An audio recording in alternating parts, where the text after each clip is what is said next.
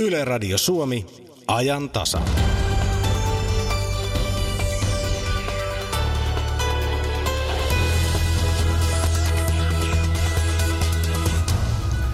Sote-uudistuksesta on saatu ainakin jonkinlainen sopu. Miten se nähdään kuntatasolla, kysymme Etelä-Karjalasta, Vaasasta ja Kuntaliitosta. Nenäpäivä-kampanja maailman lasten auttamiseksi alkaa huomenna. Kampanjan starttitilaisuus järjestetään tänään Helsingin keskustassa. Ja niin kuin uutista kuultiin, Kiinan kommunistisen puolueen joka viides vuosi järjestettävä puoluekokous päättyi eilen. Tänään on marssitettu esille politbyro ja ytimen ydin, eli pysyvä komitea. Käymme myös syysvaelluksella ensilumen Lapissa. Alkuun kasvinsuojeluaine glyfosaatista. Ajantasan studiossa Jari Mäkäräinen, hyvää aamupäivää. Myös teille, jotka kuuntelette tätä lähetystä Yle Areenasta tai mobiilisti lähetysikkunan kautta. Ja sitten pohdimme, mitä EU:ssa päätettiin. Glyfosaatti on Euroopan eniten käytetty kasvinsuojeluaine, jonka mahdolliset terveyshaitat ovat herättäneet keskustelua. Yli miljoona ihmistä on allekirjoittanut vetomuksen glyfosaatin kieltämiseksi. EUn jäsenmaiden pitäisi päästä vuoden loppuun mennessä yksimielisyyteen siitä, onko glyfosaatti turvallinen vai ei. Kovimpaan vastatuuleen myrkky on joutunut Ranskassa. Puhelimessa on nyt yksi glyfosaatin vastustajista, europarlamentaarikko Sirpa Pietikäinen. Hyvää huomenta. Hyvää huomenta. Miksi glyfosaatti pitäisi mielestäsi kieltää? Parlamentin äh, selvä enemmistökanta on se, että glyfosaatti pitäisi kieltää vuoteen 2022 mennessä ja äh, sitä ennen jo kotitalouskäytössä. Uusimman äh, tutkimustiedon mukaan se kertyy sekä maaperään että myöskin vesistöihin ja ekosysteemeihin. Eli se häviäminen, hajoaminen ei ole sellaista kuin on oletettu. Sen lisäksi kansainvälisen terveysjärjestön ja usean muiden tutkimusten mukaan se on potentiaali karsinogeeni, eli syöpäriskinen aino, aine, ja sillä on todennäköisesti myös hormonihäiritsejä vaikutuksia. Eli sillä on vaikutusta ihmisten terveyteen ja sitten myöskin luonnollisesti tuonne maaperän pohjaterveyteen. No toisaalta Euroopan kemikaaliviraston ja Euroopan elintarviketurvallisuusviraston arvioiden mukaan se ei ole karsinogeeninen. Eivätkö nämä tutkijatahot ole sitten luotettavia? Tämä on ollut yksi osa siitä kiistasta, koska peruste on se, että silloin kun tällaisia arvioita tehdään ja suosituksia sen mukaisesti, niin tutkimustiedot ovat sekä vertaisarvioituja, eli muut tutkijat, yliopistot ovat ottaneet niistä arviot, että ne ovat myöskin julkisia. Ja terveysviraston kanta oli aikaisemmin WHO, kansainvälisen terveysjärjestön ja muiden tutkimusten kanssa yhtenäisempi. Ja nyt tämä tutkimus on perustunut Monsanto keskeisesti rahoittamaan taustatutkimukseen ja sitä ei ole julkistettu silloin kun ei ole julkistettu, on hiukan turhaa ottaa kantaa sen luotettavuuteen ja laajuuteen, mutta kun päättäjät tällaisia päätöksiä tekevät, niin täytyy edellyttää normaalia äh, hyvää tieteellistä prosessia. Tutkimukset ovat julkisia ja vertaisarvioituja, eikä voi silloin äh, luottaa pelkästään vielä salaisesti yhden intressitahon eli suurimman äh, glyfosaatituottajan äh, omaan rahoittamaan tutkimukseen. Kyllä näistähän on aika paljon esimerkkejä esimerkiksi pitkäaikaisessa kiistelyssä tupakan terveysvaikutuksista äh, historiasta. No asia on esillä EU-jäsenmaiden virkamiesten kokouksessa. Mitä siltä kokoukselta odotat? Tämä, tämä asia on hyvin kiistelty, ollut jo pitkään. Jäsenmaiden enemmistö näyttäisi taipuvan äh, sille näkökannalle, että glyfosaatin käyttöaikataulu jatkoon olisi lyhyempi. Olisi toivottavaa, että päästään tähän lyhyempään kolmen neljän vuoden siirtymäaikaan ja jo pikaisemmin kotitalouskäytön kieltämiseen. Saa nähdä, vaikea sitten ennakoida, minkälainen päätös sieltä ihan tarkalleen tulee. No jos se jatkossa kielletään, millä se voisi korvata vaikkapa maataloudessa? Siellähän sitä käytetään yleisesti. Ensinnäkin on olemassa tietysti muita äh, mahdollisia potentiaalia äh, rikkakasvien torjunta-aineita, mutta ennen kaikkea biologiset torjuntamenetelmät ja aineet tulevat yhä laajemmassa määrin kysymykseen. Ja tiedän, että meilläkin äh, Suomessa on laajaa keskustelua siitä, että miten sitten vaikkapa rypsiviljely onnistuu, mutta onnistuuhan se esimerkiksi luomuna, joka osoittaa, että kyllä niitä muitakin vaihtoehtoisia menetelmiä siellä on. Ja toisekseen, jos me käytetään pitkäaikaisesti myös maaperään kertyvää ainetta, joka on potentiaalinen hormonihäiriksiä, jolla on todella suuria merkittäviä vaikutuksia hormonihäiriköillä, joita tulee toki muistakin lähteistä, ja syöpäriskinen, niin silloin voi kysyä, miten me tämän asian kanssa sitten pärjäämme, jolloin me siihen puhutaan. No monet meistä kotipuutarhureista käyttää myös glyfosaattia, ainakin osa. Tuleeko meille tai heille nyt ohjeistuksia? Ne olisi toivottavaa, että ensinnäkin tämä tieto leviäisi, tulisi ohjeistukset pidättäytyä tästä käytöstä ja sitten myös kotikäyttökielto. Glyfosaattia on hyvin tunnetulla ja paljon mainostetulla tuotenimellä, jota ei tarvitse kuin vähän suihkauttaa lehdelle, niin jo rikkakasvi kuolee, jossa on myöskin ollut se tieto kotitalouskäyttäjille, että se on luontainen ainesosa, joka häviää sitten kokonaan sieltä maaperästä, mutta kun näin ei ole, ja silloin varsinkin, jos ei ole riittäviä varotoimia, niin tietysti sille käyttäjälle ne pitoisuudet kotitalouskäytössä hyvin äkkiä käsiin tai hengityselimiin voi olla paljon isommat. Eli minä kyllä kotitalouskäytössä pidättäytyisin äh, sitten rikkakasvien osalta äh, glyfosaatikäytöstä ja itse ainakin tyydyn sitten perinteiseen kitkentään ja annan rikkakasvia jossakin nurkassa rehottaakin. Ja kitkeminenhän on hyvä kuntoliikuntaa. Kiitos europarlamentaarikko Sirpa Piitikäinen näistä arvioista. Kiitoksia oikein hyvää päivänjatkoa ja äh, kitketään puutarhat puhtaaksi. Tämä on ajan tasa. Sitten puhumme soteesta, joka kuten sote-toimittajamme Tiina Merikanto kirjoitti jokunen päivä sitten – Yleisesti ottaen laki on uudessa valmistelussa parantunut ja tullut realistisemmaksi. Kuitenkin palvelun käyttäjä sekä sosiaali- ja terveydenhuollon organisaatioiden kannalta se on edelleen monimutkainen ja vaikeasti hahmotettava.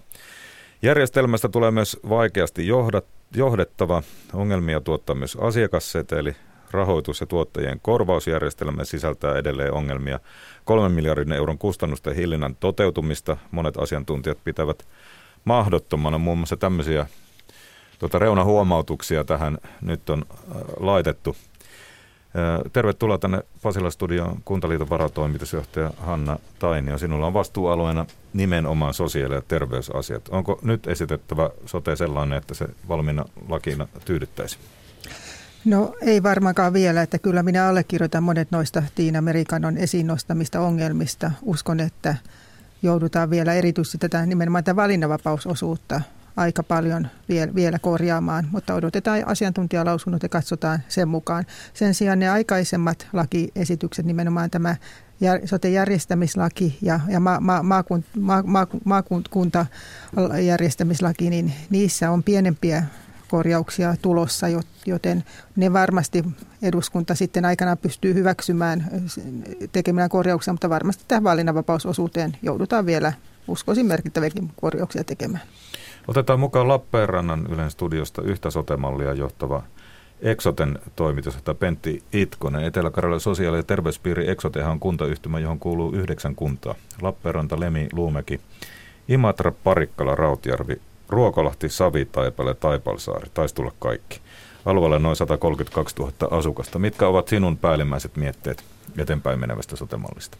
No niin, huomenta vaan täältä Lappeenrannasta. Tosiaankin se, mitä tässä nyt aluksi on jo tästä tullut mainituksi tässä lähetyksessä, niin kyllä ne tietysti niin kuin näihin asioihin kiteytyy, että tämä valinnanvapauden osuus ja erityisesti tämä asiakasseteliosuus ja sitten tämä, että erikoislääkäreitä pitäisi sitten sijoittaa näihin sote-keskuksiin, niin ne on kyllä sellaisia ihan päällimmäisiä yksityiskohtia, mitkä tulee mieleen. Sen lisäksi tämä integraatio on nyt koko ajan niin kuin loitontunut kauemmas ja kauemmas ja siihen liittyy tietysti paljon sellaista, mitä meillä on täällä jo saatu aikaiseksi.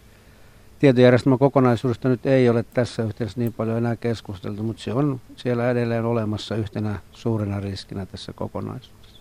Ja sitten meillä on puhelimen päässä Vaasan sairaanhoitopiirin johtaja Jöran Honga. Sama kysymys sinullekin miltä tämä esitys nyt näyttää? Tyydyttääkö, jos se laiksi menee? No, niin huomenta. Ei se kyllä sinänsä vielä tyydytä. Eli eh, sinne nyt on jonkun verran korjauksia tehty tuon perustuslakivaliokunnan esityksen pohjalta. Mutta kyllä valinnanvapauslaissa ihan näin rakenteena vielä on, on tehtävää tämä suurin murhe nyt sairaaloiden ja sairaanhoitopiirien johtajilla tietysti on tämä päivystävien sairaaloiden statuksen pysyminen.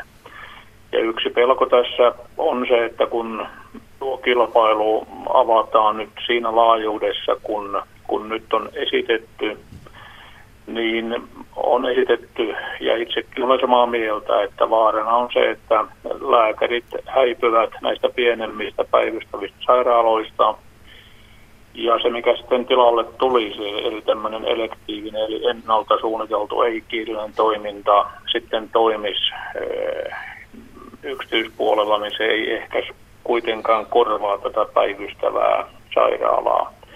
Ja nyt ne varaumat, mitkä tässä viime hetkillä tuli siihen, niihin pykäliin, lähinnä tuo 24. pykälä, joka luettelee, että, että, että mitä pitää setelillä laittaa ulos, niin sen suhteen kyllä vielä on aika paljon keskusteltavaa. Tehän siellä Vaasassa nousitte otsikoihin päivystysten takia. Pystyykö Vaasa päivystyksiä jatkamaan? No nythän se jää nähtäväksi. Me, tällä hetkellä meillä on tilanne se, että me nyt päivyksetään väestöpohjalla, joka on noin 150 000 henkilön luokkaa.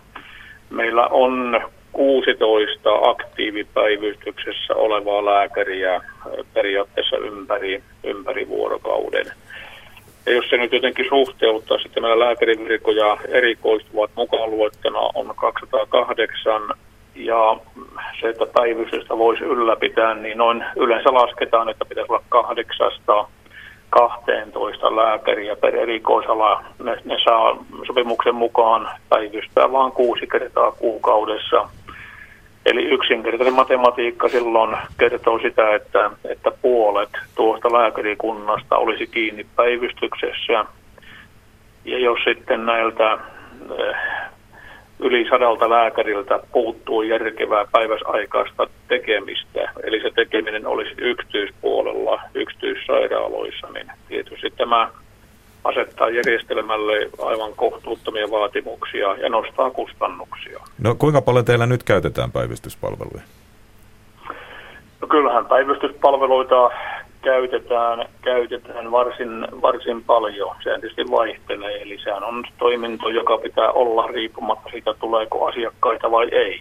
Ja jos nyt vähäkään suurempi onnettomuus esimerkiksi on, niin siinä on kirurgian traumapäivystäjät tai ylipäätään kaikki kirurgian päivystäjät sitten kiinni hetkessä, kuten myöskin anestesialääkärit, tehohoidon lääkärit, eli, eli tuota, Tämä on kone, jonka täytyy toimia kaikissa olosuhteissa. Ja mitä harvempaan se verkko menee, sen pitemmät kuljetusmatkat ja, ja sitä suurempi vaara sitten potilaille. No ja Joran kuulolle, niin mikäli voit, niin voit kommentoida keskustelun kuluessa. Hanna Tainio, sinulla on pitkä kokemus Tampereen kuntapolitiikasta. Osaatko sanoa, mikä siellä muuttuu laajastettua voimaa? No jos me ajatellaan ihan kunnan näkökulmasta, niin tämä valinnanvapaus ei ehkä kun, kunnalle suoranaisesti niin, niin iso asialle kuin koko tämä, tämä sosiaali- ja terveyspalveluiden järjestämisen siirtyminen se maakunnalle. Se mitään tarkoittaa sitä, että kunnan kustannuksista, tuloista ja menoista ne kaikki puolittuvat. Eli mutta velat jää. Eli tämän jälkeen voi kysyä, että mikä on kunnan mahdollisuus esimerkiksi investoida. Meillä on kovia investointipaineita isoissa kunnissa ja millä hinnalla kunnat sitä lainarahaa saavat sen jälkeen. Olen verrannut sitä tavallisen kansalaisen talouteen, että jos tulot, tulot puolittuu, niin minkälaisen asuntolainan pankkijohtaja mahtaa sinulle myöntää ja millä, millä hinnalla. Se toinen iso asia on nämä kuntien kiinteistöt. Nythän on niin, että maakunta sitten vuokraa kolmeksi vuodeksi kunnioita nämä sotekiinteistöt, mutta mitä sen jälkeen tapahtuu? On oletettava, että monissa kunnissa niille kiinteistöille ei jatkokäyttöä tule ja miten ne sitten jäävät kuntaa rasittamaan. Velat jää kuitenkin, ja kiinteistöillä jatkokäyttöä, siinä on kuitenkin velat päällä. Eli tähän perustuslakivaliokunta edellytti, että tehdään sellainen kompensaatiosäätely, mutta sitä ei, ei, ei vielä ole jär, järkevää säätelyä löytynyt. Eli tässä on nimenomaan kuntien taloudelle tällä on uudistuksella on todella iso riski. Toki muille kuin Tampereen, mutta jos ajatellaan tavallista kuntaloista, asiakkaista tässä on puhuttu kyllä melko vähän. Se on aivan totta, että asiakkaista on puhuttu vähän, että mä uskoisin, että näissä isommissa keskuksissa niin tavalliselle kuntalaiselle asiakkaalle se muutos ei välttämättä ole niin suuri, koska siellä on palveluita paljon tarjolla, on julkisia palveluita ja on, on yksityisiä palveluita, mutta sitten kun mennään näihin pienimmille paikkakunnille, tänne harvaan asutulle alueelle, niin aina on vaara, että ne palvelut sieltä kaikkoavat, kun niitä kuitenkin joudutaan kes- keskittämään. Öö, tietysti se, että sitten palveluntuottaja voi vaihtua, mutta se, se on todellinen huoli, minkä tuossa nämä, muun muassa Jöran Honga nosti esille, että tämä sairaaloiden päivystysmahdollisuudet, jos todella tämä asiakasseteli siinä laajuudessa toteutetaan. Eli tämä voi näyttäytyä ihan kansallisen palveluissakin. Pentti Itkonen, mikä kaikki Exotessa menee uusiksi?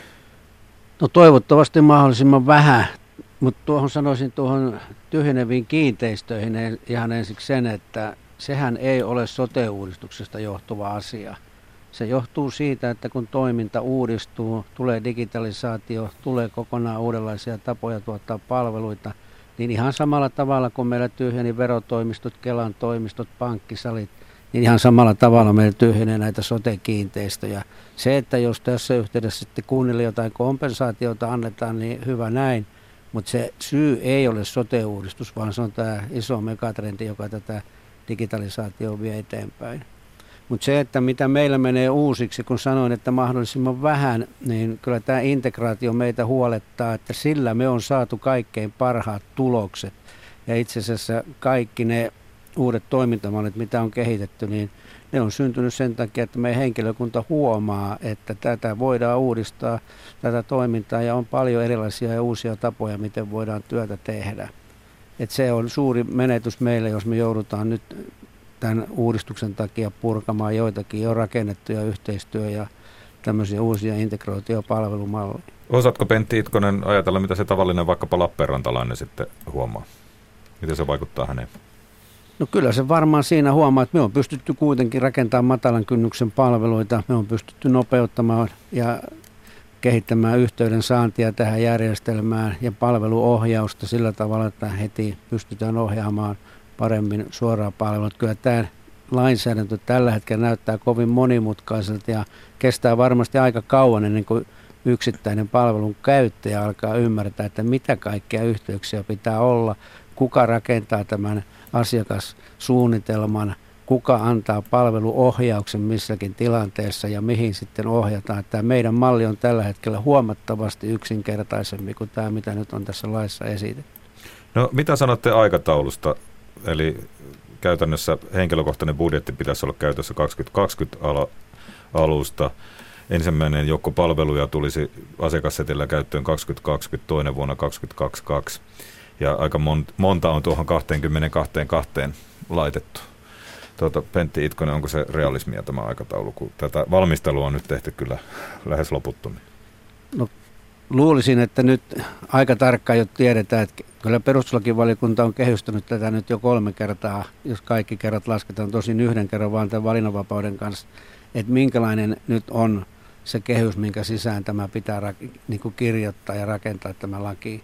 Että kyllä tämä pitäisi nyt tällä aikataululla jo saada eteenpäin. Että itse näen ainoana suurena riskinä siellä nämä tietojärjestelmien – tekemiset, koska siellä on paljon sellaista, mikä on kokonaan uutta.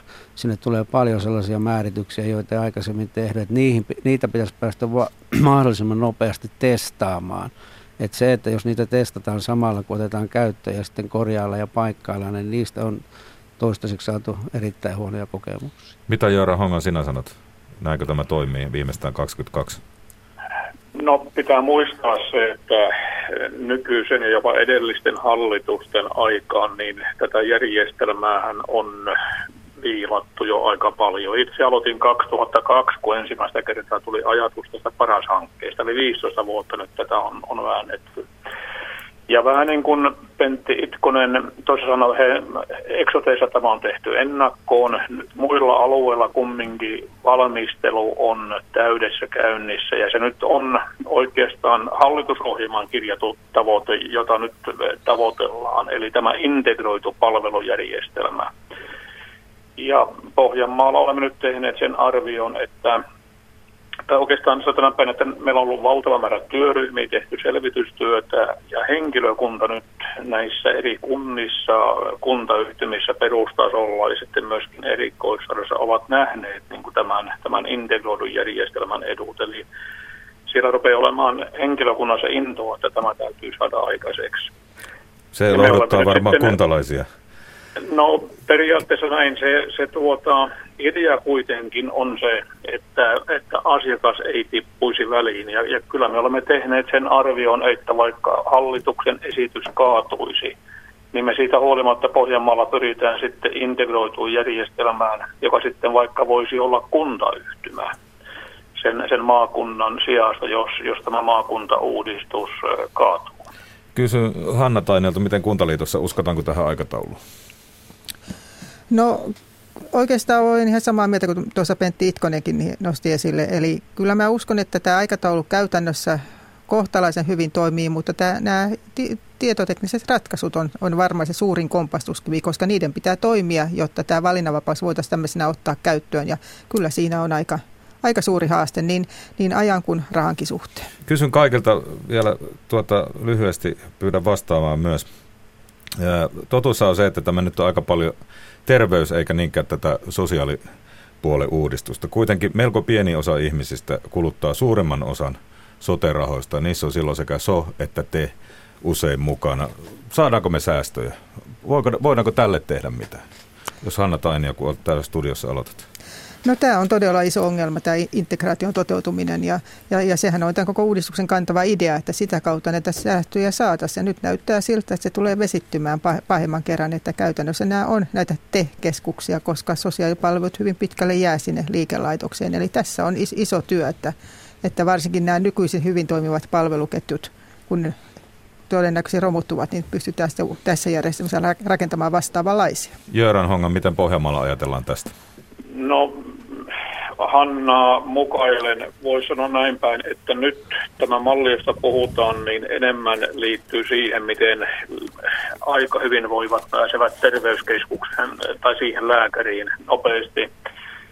Tämä ryhmä, jota kysyit, ovat nyt väliinputoajia tässä uudessa mallissa ja, ja tämä on vielä suurempi himmeli heittomerkeissä ministerin sanoin kuin mitä tämä edeltävä himmeli on ollut. Eli, eli väliinputojat ja jatkavat sitä edellistä toimintaa. Pentti Itkonen, miten Exoten näkökulmasta? No oma kokemus täältä meiltä on se, että kyllä julkisella sektorilla on aivan valtava kehityspotentiaali, jos vaan näitä integroituja malleja nyt saisi kaikessa rauhassa viedä eteenpäin ja kehittää. Et mekin ollaan nyt jotain saatu jo aikaiseksi, mutta ollaan aivan alussa. Et kyllä kyllä tuota, niin, se mahdollisuus, että säästöjä saadaan, niin on, on ihan helposti saavutettavissa, mutta se edellyttää sitä, että saa rauhassa tehdä näitä integroituja malleja eteenpäin. Tätä rauhaa toivomme. Kiitos Exoten toimitusjohtaja Pentti Itkonen, Vaasa sairaanhoitopiirin johtaja Jöran Honga ja Kuntaliiton varatoimitusjohtaja Hanna Tainio.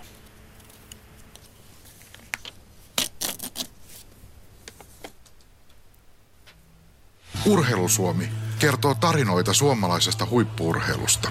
En minä tiedä, onko minä väärässä, mutta jos on liian viisas heitti, niin se ei tule menestyä. Pääosassa ovat suomalaisen urheilun tähdet ja avaintodistajat. Kyllä sinä pitää aika kova päine olla. Mä sain siitä niin paljon voimaa, että en ollut viimeinen. Heitti sen neljä pari suksia sinne mettään ja sanoi, että tuu juttelemaan seuraavan kerran, kun sua kiinnostaa urheilla. Urheilun huiput kertovat, miltä nyt tuntuu kun mitalijuhlista on jo kulunut aikaa. En mä ole mitenkään ylpeä siitä, että mä oon hopeamitalista. Se muistuttaa mua aina siitä, että kuinka lähellä se kultamitali oli. Urheilu Suomi, Ylen kanavilla marraskuussa. Siis sehän on ihan sama, mikä tilanne on tai missä me mennään, niin Ruotsille ei saa hävitä.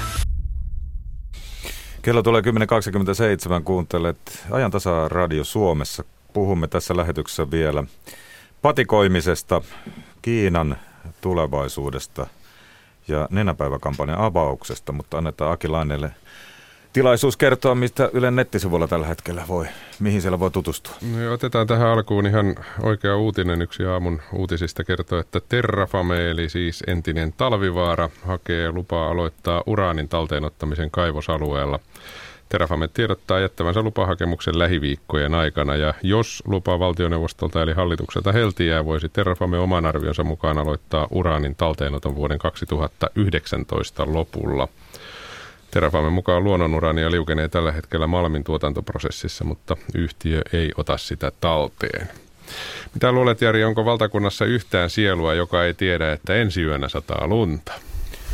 Öö, meinasin sanoa, että sataako, mutta tota, ei taida olla. Ky- tänään ei mistään muusta puhuttukaan. Itse ei, aamulla kuuntelin tuossa tahansa. radiokanavia, selailin kun ajelin töihin päin, niin se keskustelu meni eri kanavia luetellen jotenkin sillä, että nastarengas, talvirengas, lumisade, lumisade, talvirengas, nastarengas. Ja toden totta, ensi yönä Etelä-Suomessakin sataa lunta. Tämä löytyy myöskin tämä tieto Ylen nettisivuilta Etelä- ja Länsi-Suomeen ja sitä voi tulla etelässäkin kymmenkunta senttiä ja tästä päästään sitten tietysti siihen aiheeseen, josta saadaan helposti kiistaa aikaiseksi, eli siitä, että pitääkö käyttää nastarenkaita vai kitkarenkaita ja mitä sitten jos käyttää nastarenkaita, niin mitä se tarkoittaa käytännössä. Markus Siiman on kirjoittanut parikin rengasaiheista juttua tuonne Ylen nettisivuille ensimmäinen on otsikoitu Nastarengas on lääke, jonka haittavaikutukset ovat suuremmat kuin tauti, johon se tepsii. Kumpia itse käytät? Kyllä minulla on nastateellisestä asti ollut alla. Olen Mä ajattelin, tottunut. että sinä päivänä, kun poliisi alkaa ajaa kitkoilla, niin voisi Niin, se on varmasti. Tämä on se nyrkkisääntö. ihan, ihan hyvä lähtökohta. Ja tosiaan tästä voi lukea, idea on se, että aika vähän kuitenkaan varsinaista liukkaudesta johtuvia vakavia onnettomuuksia te- teille tulee. Sitten toinen Siimanin Markuksen kirjoittama juttu on otsikoitu, että Rengashotellin paljastukset kaksi kolmesta nastarengassarjasta on laittomia. Mitä tämä käytännössä tarkoittaa, niin senkin voi tuolta nettisivulta käydä tarkistamassa. Ja tähän hyväksi lopuksi katsauksen loppuun tietysti otamme päivän annoksen Lauri Markkasta. Sehän kuuluu asiaan nykyään aina kun on pelattu. 112-119 tuli pataan viime vuoden finaalijoukkueelta Cleveland Cavaliersilta Chicago Bullsille siis viime yönä, mutta ei se mitään. Markkanen heitti pisteitä siinä määrin paljon, että sai paikallisilta NBCin selostajilta innostuneen lempinimen. Hän on nyt pohjoisen kuningas, eli King of the North. Mikä se lempinimi tähän mennessä? Onko late? se, se, voi olla late. Se ei oikein Pohjois-Amerikassa toimissa. Se voi olla. Too late, little too late. Jep. Kiitoksia Aki.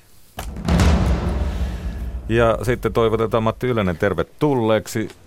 Reilu puoli tuntia, niin samalla kanavalla on kuunneltavissa Suomen radio. Oletteko kuullut, että huomenna tulee lunta? Tämä tuli ihan uutena, uutena kyllä. Se on siinä mielessä hyvä, että moni sanoo, että silloin kun pimeys iskee, niin lumi helpottaa sitä. Ja tänään Suomen radiossa otetaan jo vähän, vähän etukenoa tuohon alkavaan pimeään vuoden aikaan. Ensi sunnuntaina siirrytään taas talviaikaan, mikä tarkoittaa sitä, että, että ne valoisan tunnit on jotenkin entistä enemmän kortilla, ainakin oma mielikuva on se. Me päästään kyselemään ihan suomalaisilta, että mitkä on semmoiset ns-kotikonstit sillä, että miten selvitään pimeästä vuodenajasta, koska vaikka nyt ei varsinaisesti tästä kaamosmasennuksesta kärsisikään, sehän on siis ihan oikea sairaus, niin kyllä se nyt vaan huomaa jokainen meistä, että pimeys, pimeys vaikuttaa. Tekisi mieli vaan jäädä sohvan nurkkaan vetämään hiilihydraatteja, sokeria, rasvaa, kaikkea tätä, jota tanskalaiset kutsuu siis hyggeilyksi. Mutta näitä aiheita käsitellään Suomen radiossa ja pääsee ääneen myös totta kai maan johtava pimeys ja, ja väsymys ja, ja kaamosmasennustutkija Timo Patronen. Kiitos näistä Matti kohta puoliin. Nyt liikennetiedote.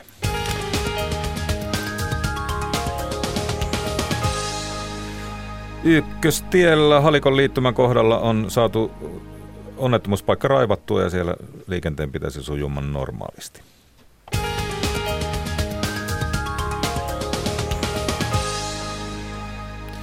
Virallisesti nenäpäiväkampanja maailman lasten auttamiseksi alkaa huomenna, mutta kampanjan starttitilaisuus se, sitä järjestetään parhaillaan Helsingin keskustassa ja siellä on toimittamme Jakke Holvas.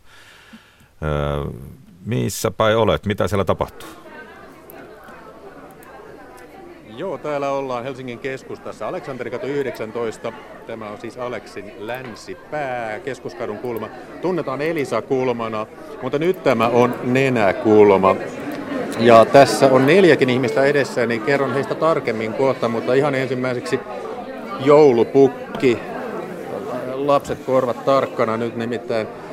Joulupukki, onko jo toivomuslistoja tullut sinne korvatunturille?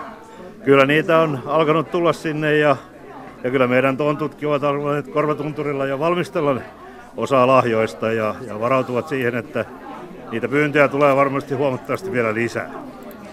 Tuleeko joulupukille toivomuspyyntöjä kehitysmaiden lapsilta? No sieltä tietenkin tulee vähemmän, koska heillä ei ole tietysti mahdollisuuksia ottaa yhteyttä joulupukkiin, mutta itseään käyn tuolla maailmalla ja olen myöskin nähnyt näitä, sanotaanko viattomia lapsia, jotka voivat aika osittain huonostikin, joten sen takia tämä nenäpäivä on hyvin tärkeä, jolla voisimme tukea heitäkin. Joulupukkikin lähti Nenäpäivä-kampanjaan mukaan. Kerrotaan vielä siis Nenäpäivän perusidea. Tämä on Nenäpäivä-säätiön järjestämä varankeru- ja tiedotuskampanja. Tarkoitus on viihteen ja huumorin keinoin auttaa kehitysmaiden lapsia ja lisätä tällaista globaalia oikeudenmukaisuutta ja tasa-arvoa. No miten sitten keinot Nenäpäiväsäätiön toiminnanjohtaja Riina Lipponen, miten Nenäpäivään voi osallistua? No nenäpäivään voi osallistua tietenkin lahjoittamalla, että varoja, varoja niille maailman lapsille mehän tässä kerätään. Sen lisäksi voi tehdä erilaisia tempauksia, vaikka siellä kotona kotona tehdä jonkun ystäväporukan kanssa tai työpaikalla. Ja sitten tietenkin meillä on näitä nenäpäivälähetyksiä, eli toi Help-konsertti tulee huomenna kello 19 ja sitten meillä on se itse nenäpäivä 10.11, jolloin sitten nenäpäivä showt. Että esimerkiksi semmoisilla tavoilla. Eli järjestäjät lisäävät tätä tietoisuutta ja kertovat kuinka voi osallistua. No nyt ollaan tosiaan täällä nenäkulmassa Aleksanterin kadun päässä. Takana on pallomeri. Ja tosiaan äsken siinä oli polskimassa pallomeressä myös Kale Vauva yhtye, Aapo Niininen, Kimmo Nurminen. Kertokaa, mikä teidän osuutenne tähän kampanjaan oli? No meidän osuus on ollut semmoinen, että ollaan oltu täällä nyt esittelemässä nämä nenäpäivän juontajat biisin avulla ja sitten myöhemmin ollaan sitten vielä tuossa kakkashowssa mukana yhdellä biisillä.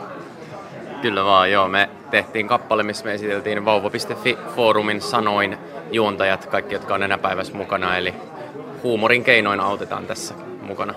Se oli aika positiivinen, kun kuuntelin kappaleita, niin kun vauva.fi-sivustoa lukee, siellä on joskus räävitöntäkin tekstiä ja lakonista. Muun muassa Kai Kunnas todettiin peikon näköiseksi ja Suomen seksikäimmäksi mieheksi, että siitä kaitsu, joka täällä paikalla on, se oli menninkäinen. Ei kun Vekkuli Menninkäinen. Vekkuli Menninkäinen, joo. Aivan, Vekkuli Menninkäinen. Joo. Aivan eri asia, kyllä. Eli kansansuusta totuus ja se on teidän kappaleiden idea. Kyllä vaan joo, että me, kaikki meidän biisit tulee vauva.fi-foorumilta suorina lainauksia ja sieltähän löytyy materiaalia laidasta laitaan. Niin, onko se totuus? Se on ehkä vähän sitten katsojan korvassa. Näin on. Kuulijan silmässä. Kyllä, kyllä. Ja tota, kakkashowhunkin sopiva biisi löydettiin kyllä meidän arkistoista, eli se, se tullaan esittämään sitten siellä 10.11. juhlassa. Niin, mikä tämä kakkashow? Se varmaan herättää eniten. Eikö se ole ensi kertaa tänä vuonna Rinna Lipponen? Kyllä, se on, se on nyt ihan, ihan ensimmäistä kertaa. Ensimmäistä kertaa tosiaan, niin kuin, että ei ole yhtä pitkää showta, vaan on, on neljä erillistä. Uh, mutta se kakkashown uh, nimen taustalla on ihan siis ode, todellinen ongelma. Eli siis siellä halutaan nostaa esille niin vesi, sanitaatio, hygienia ongelmia. Ripuli edelleen tappaa maailmassa aivan valtavan määrän lapsia. Minkä takia muuten, Kaleva, miksi te lähditte tähän mukaan? Pyydettiinkö teitä, tai oliko niin, että, että kun sanot, pyydettiin, niin saman tien, että tämä nyt on ihan selvää motiivinne?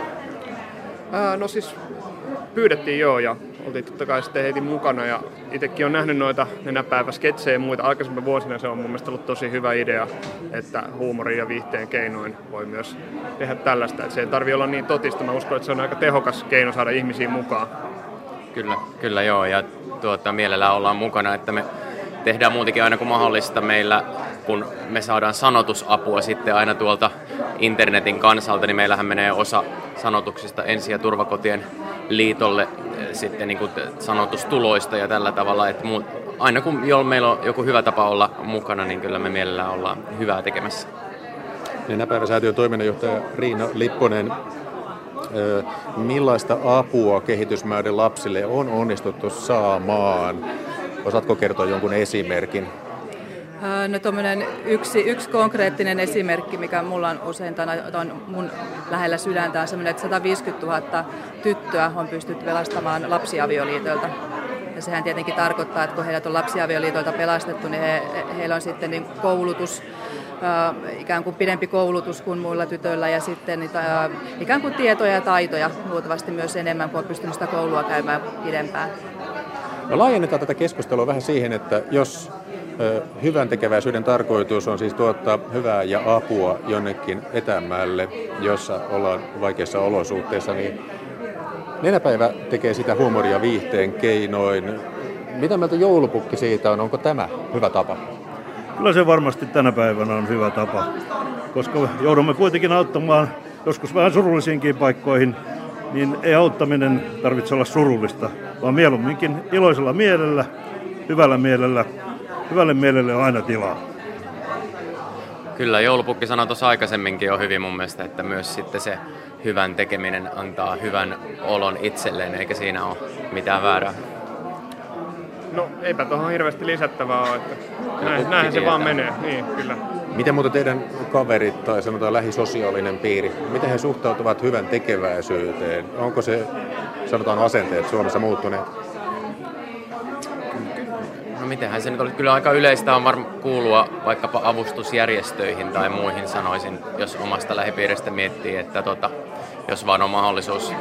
Ehkä ihan opiskelijabudjetilla ei kaikki pysty aina niin, niin isosti auttamaan, mutta kyllä me aika hyvin jotain pystyy aina heittämään. Se on varmaan nenäpäiväänkin hyvä vinkki, että jos kuka vaan voi osallistua edes jollain pienelläkin summalla, niin sehän tekee paljon sitten, kun tuota, niitä tulee monia, niitä pieniäkin lahjoituksia. Ollaan siis nenäkulmassa Helsingin keskustassa. Täällä on Kalevalo yhtyeestä Kimmo Nurminen, Aapo Niinen, vieressä joulupukki, pulleinen olemuksineen, jos näin saa varovaisesti sanoa, ja sitten Nenäpäiväsäätiön toiminnanjohtaja Riina Lipponen.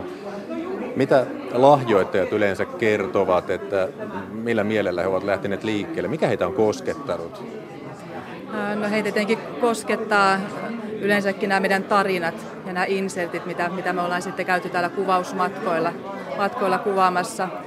Ja sitten tietenkin joskus voi liittyä joku, joku henkilökohtainen asia tai, tai että lapset ovat itse, itse tota noin, miettineet asioita, kun perheen, perheenäiti lahjoittaa, koska lapset ovat vaikka kertoneet jonkun esimerkin, että miksi pitäisi auttaa. Tähän osallistuu todella aika moni. Täällä nyt paikan päällä oli Yleen ruutukasvoista, muun muassa oliko se Mikko Kekäläinen, sitten oli Pia Pasanen ja tällaista tuolla screenillä näkyy filosofi Esa Saarinen. Miten sitten Riina Lipponen, kun otat yhteyttä ihmisiin, mikä se ensireaktio on? Pyydät heitä mukaan tähän. Kyllä se ensireaktio on yleensä on, on todella myönteinen. Ja, ja varmaan siis, jos aikataulut yleensä vain sopii paikoille, niin kyllä valtaosa lähtee mukaan. Kiitos. Tosiaan Kalevova yhtyä, kiitos teille, kiitos Joulupukille ja kiitos Riina Lipposelle. Ja kerrotaan vielä se, että nenäpäivä kampanja varsinaisesti alkaa huomenna. Kampanja jatkuu marraskuun 11. päivään asti. Ja ajantasan ystäville tiedoksi, että tästä samasta paikasta, nenäkulmasta, tehdään marraskuun 8. päivä keskiviikkona meidän Yle Radio Suomen ajantasan lähetykset aamu- ja iltapäivät. Ja kampanjan aikana ohjelma on kaikenlaista. Siitä löytyy nenäpäivän verkkosivuilta tietoa. Ja varsinainen nenäpäivä 10. marraskuuta, silloin suorat TV-lähetykset siellä myös Kalevauva Tampereelta Helsinkiin ja lahjoituspuhelut otetaan vastaan täällä Nenäkulmassa keskuskadun ja Aleksanterikadun risteyksissä. Nenäkulmasta raporttiinsa päättää Jakke Holvas takaisin ajan tasaan Pasilaan. Jari Mäkäräinen, ole hyvä. Kiitoksia Jakke. Sitten mennään Kiinaan. Siellähän kommunistisen puolueen joka viides vuosi järjestettävä puoluekokous päättyi eilen. Tänään on marssitettu esille politbyro ja ytimen ydin, niin sanottu pysyvä komitea. Kiinan tulevaisuuden näkymistä keskustelevat seuraavassa Nordean ekonomisti Tuuli Koivu ja ulkopoliittisen instituutin vanhempi tutkija Jyrki Kallio. Sakari Kilpelä haastattelee. Otetaan esille politbyroon ja pysyvän komitean valinnat, mutta aivan aluksi on ehkä hyödyllistä selittää, mitä nämä vallan elimet ovat, Jyrki Kallio.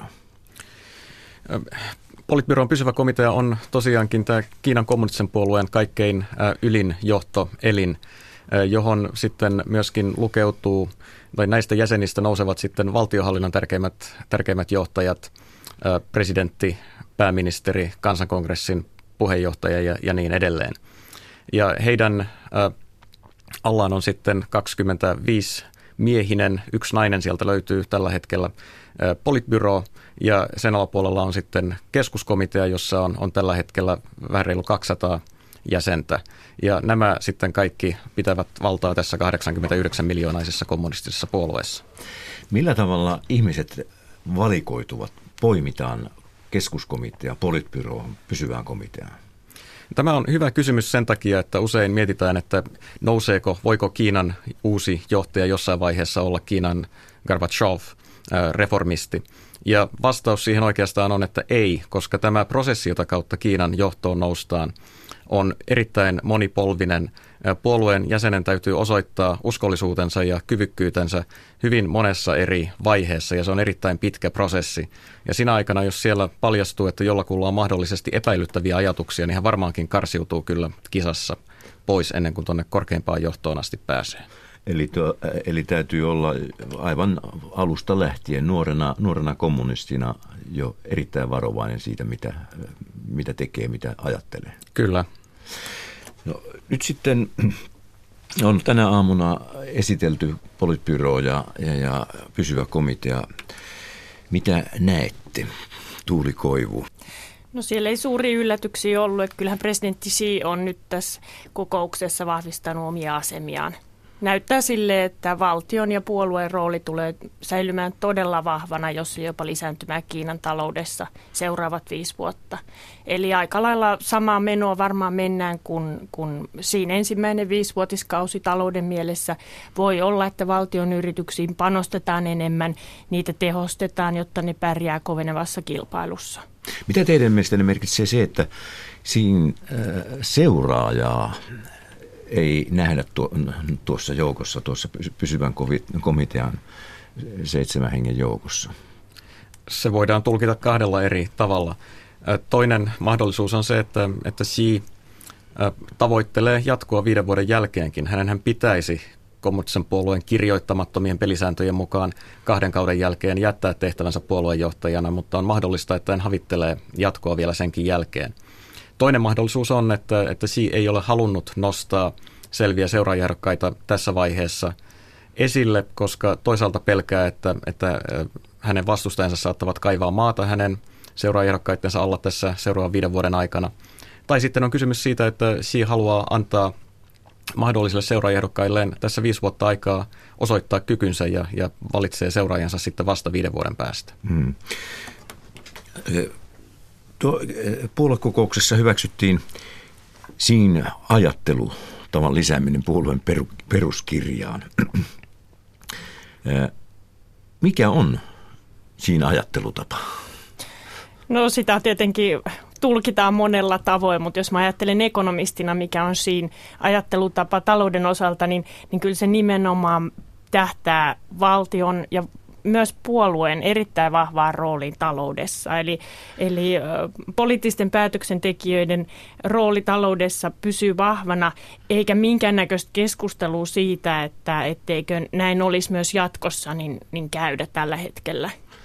Siihen sisältyy myös tällainen, tällainen eh, täydellinen ja syvä reformi, niin jos nyt ajatellaan sitten siinä ajattelutapa nimenomaan taloudessa, niin Tavallisesti ajatellaan näin, että valtionyhtiöitä täytyy yksityistää ja, ja sillä tavalla markkinoiden vaikutusta tehostaa, niin mitä siinä näyttää ajattelevan tästä? No siinä ajattelutapa on hyvin toisenlainen kuin, kuin liberalisointi on länsimaissa. Eli, eli siinä ajattelee just nimenomaan niin, että valtion yhtiöt täytyy olla tarpeeksi vahvoja, jotta ne pärjää kovassa kilpailussa. Hän tuntuu hyväksyvän sen, että yksityisen sektorin, yksityisen omistajuuden rooli tietyillä talouden sektoreilla kasvaa ja on erittäin vahva, jopa hallitseva. Mutta sitten on monia strategisia aloja, joilla hän haluaa selvästi säilyttää kontrollin valtion ja puolueen näpeissä ja sitä kautta uudistaa sitten taloutta hyvin eri lailla, mitä me ollaan kuviteltu. Että minkä näköistä yksityistämistä mä en odota Kiinaan.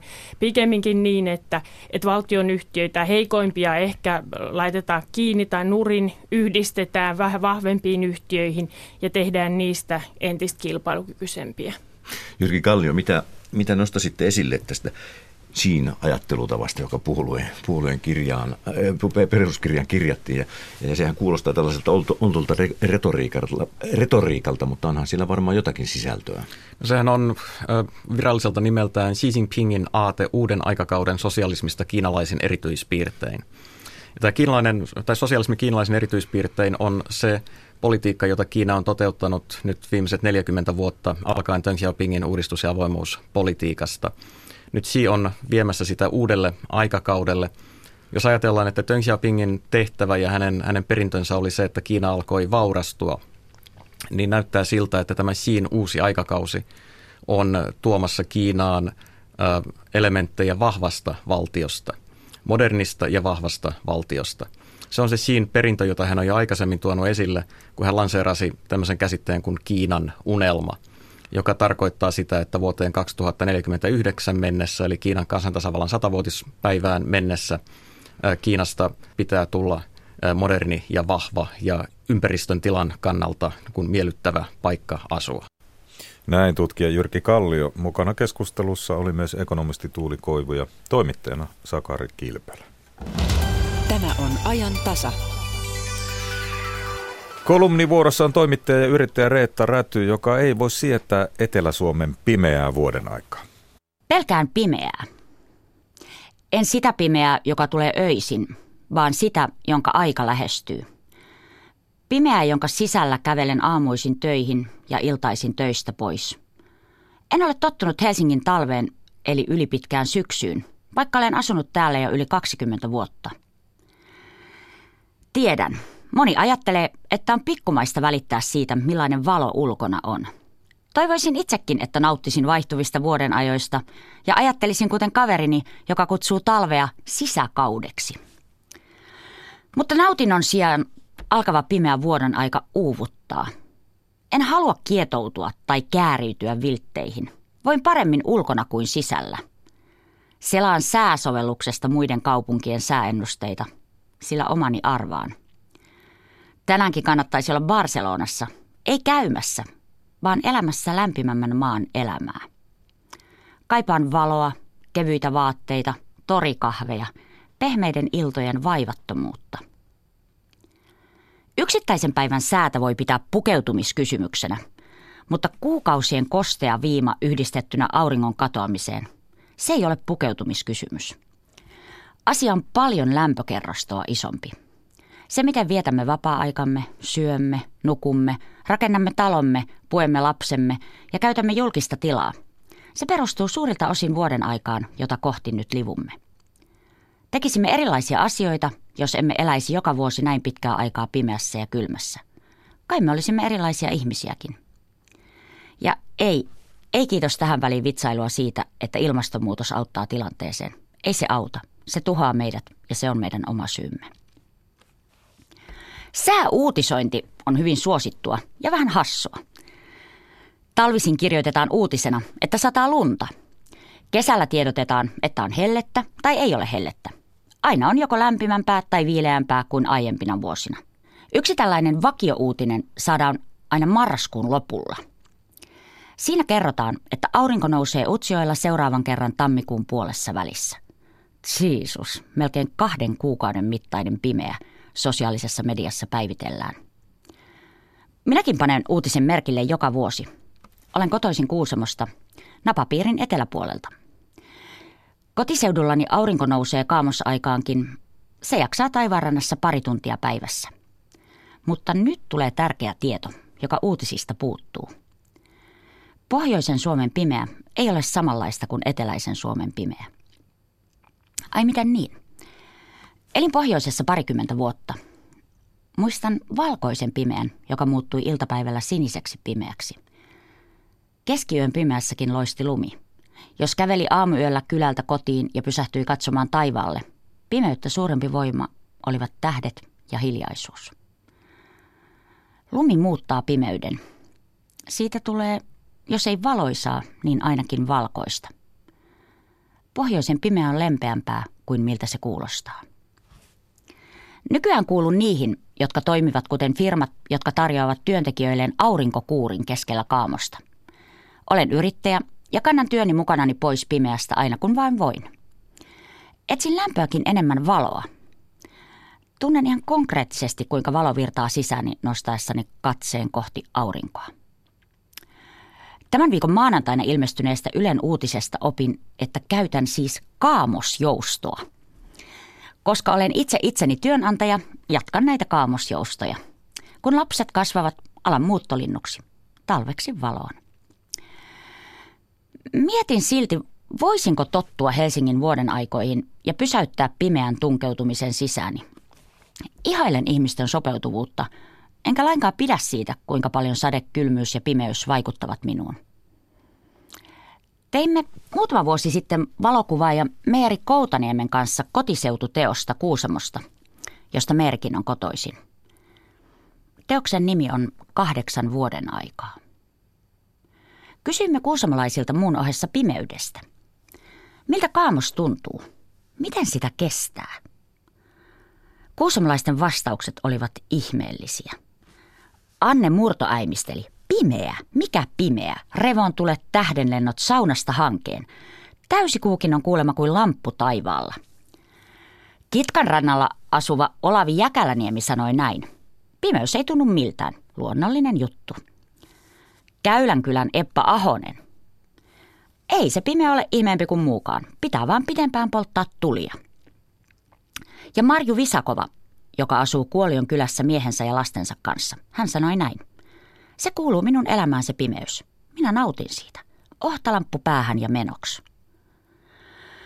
Ohtalamppu päähän ja menoksi. Hmm. Entä jos ottaisi etelänkin pimeän vastaan antamalla sille periksi? Nukahtaisi aikaisin, vähentäisi kierroksia. Olisi vähän karhu. Kääntäisi töiden osalta syksyn vuoden kiireisimmästä sijasta leppoisimmaksi. Sopeutuisi ympäristöönsä kuin siestan aikaan varjossa lepäävä espanjalainen. Tavoitteena olisi olla kuin Kuusamon Vasaraperän kylän Olavi. Pimeys ei tunnu miltään. Ihan luonnollinen juttu. Näin Reetta Räty.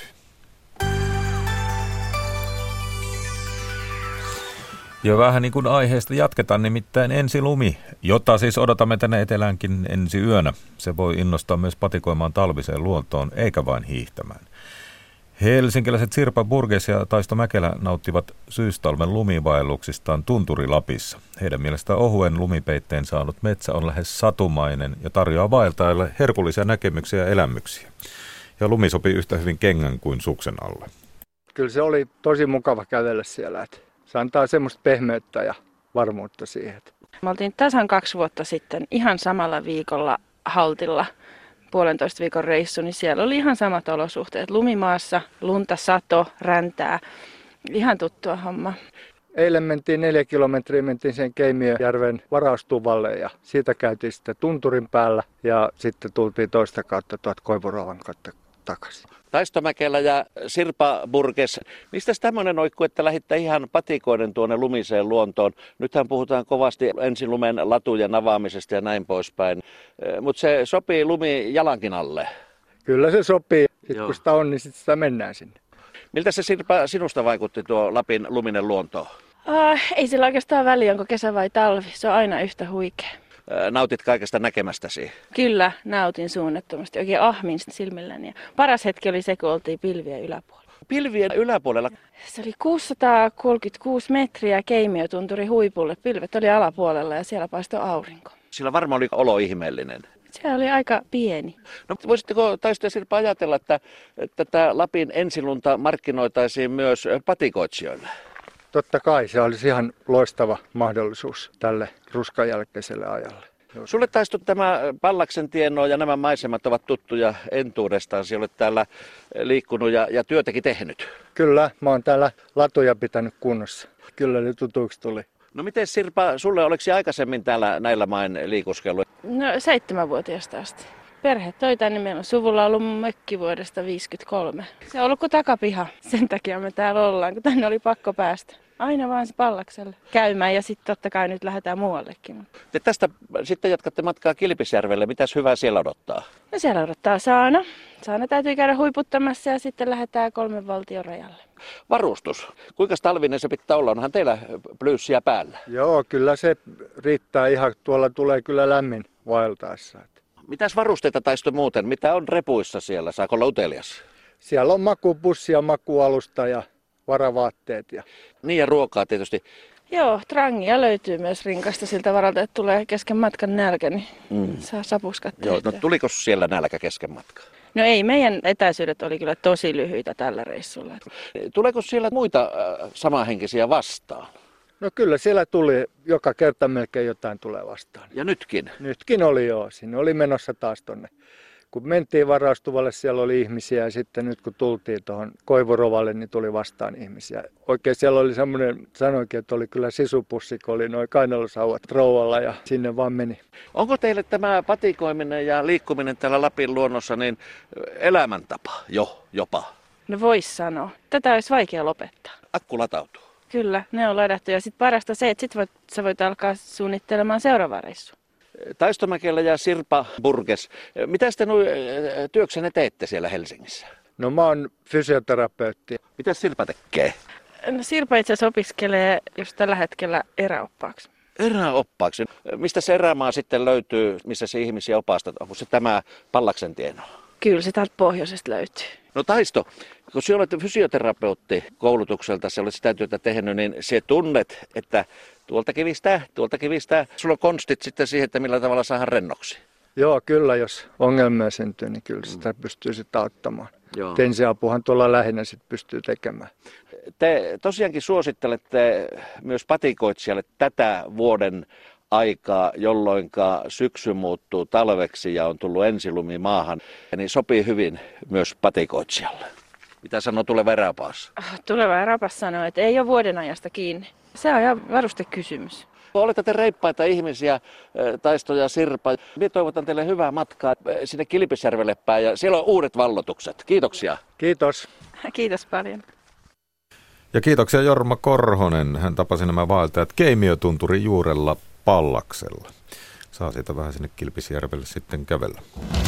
Tämä on ajan tasa.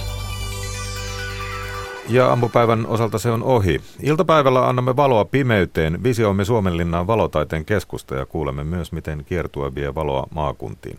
Valosuunnittelet Mia Kivinen ja Ilkka Paloniemi Suomen valotaiteen seurasta tulevat studioon.